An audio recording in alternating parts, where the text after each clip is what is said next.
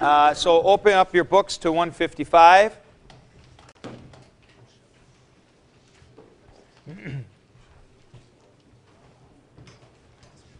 and we'll take a look at, uh, at each of these in turn. All right, the first one is in B. The article with de to change subjects. Now, in this, sometimes in a conversation or narrative section, when you have two people going back and forth or an interchange in the narrative, they will switch to the other person just by doing the article with de. Look at example 2. Jesus loved sinners or sinful people. Hoi de. But they said, We do not love you. See, now the hoi de, you know, you might say hoi de, hoi who?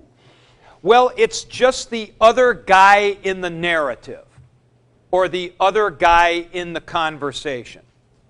So you'll see this going back and forth, switching back and forth, ha de, ha de. You know, something like Pilate said to Jesus, Who are you? Ha de said, My kingdom is not of this world. Ha de said, Do you not know that I have the power to release you? You know, and so you, all you're doing is, it's like saying, and he, and the he is the other guy in the conversation. You'll see this quite a bit in the narrative, just switching back and forth. All right, um, let's go to C. Already in the centuries before Christ, a tendency arose to affix weak aorist connecting vowels and endings to strong aorist stems in the third principal part. This had the merit of basically allowing the aorist to look like an aorist. Take a look at examples 3 and 4. Instead of having aning kun or I pun, you have Enang ka or I pan. Now, the merit of this is that the third person singular and the third person plural are now easily distinguished. So, let's take IPUN. That, well, as a matter of fact, uh, was this Peter or Paul? Are we robbing Peter to play Paul? All right. Uh, basically, when you translated this, I went, see, that's the problem right there. That's the problem. So, if you have uh, Aelthun, you will occasionally see Aeltha and then Aelthan, meaning third person plural. What's that the equivalent of?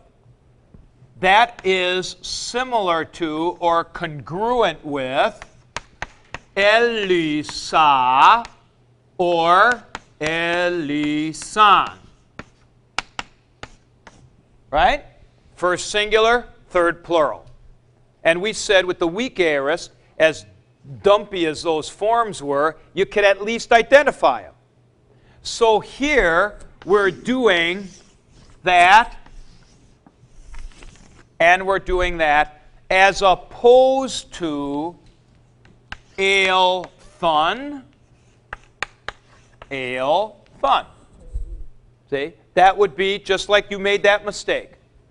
So it would be like when my son was four year old and four years old and said, "Daddy, I hitted the ball." You're making it kind of more normal, the weak form.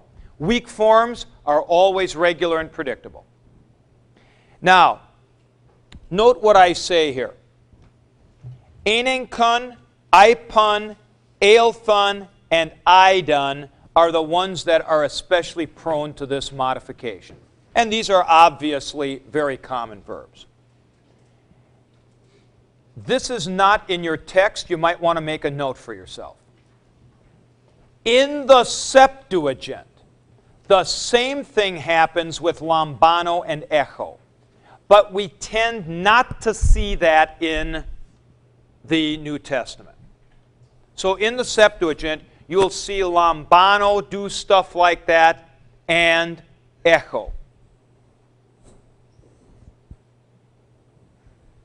Actually, what they will tend to do is this. You'll, you'll see this.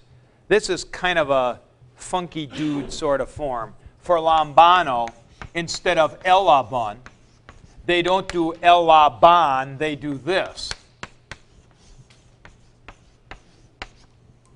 Elabosan. You know, we're using that sigma followed by alpha and the nu, and then that's they took. Now, there is there is an accenting uh, error in the book, an example 5 for all of you, not only the old printing, and that is the accent in example 5 should surely not be a circumflex. It should be a smooth breathing mark and a, an acute accent instead of el thamen. El thamen. All right, we're going to skip D for right now, and we're going to go to E.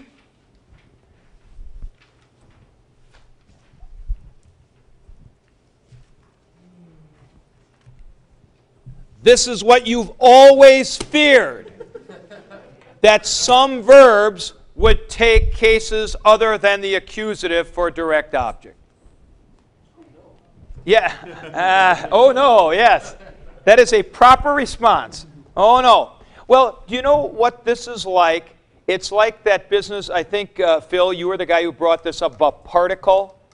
You know how we have to use particles in some trust in God, all right? Talk over the contract.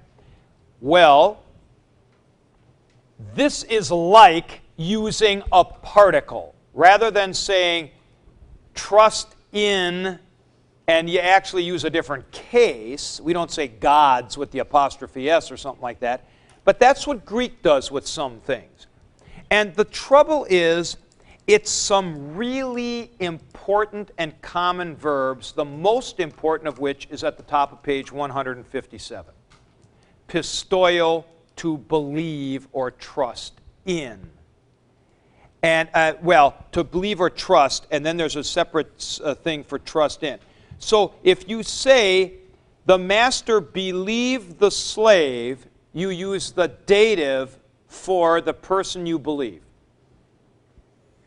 Let's go back to page 156.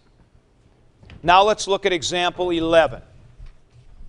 Akoloutheo, to follow, takes the dative, not the accusative. It takes the dative.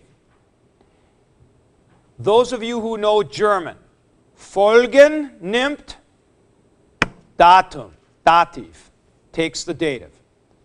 Lots of languages do this, where the word for following takes the dative case rather than the accusative case for the object.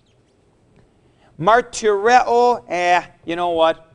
This is actually a little bit more normal here. Uh, maybe this shouldn't even be on the chart the apostle bore witness to the truth. What you bear witness to is in the dative case. Uh, who was it? There was somebody over here, Ron, I believe. Remember when we had that business of he drew near to the city and I had epi on there and you were asking? you will see that epi also in a case like this. Bore witness to the truth, and then you'll have epi. Every once in a while that'll, that'll show up. Now, look at a akuo and hoptomai, examples 8 and 9.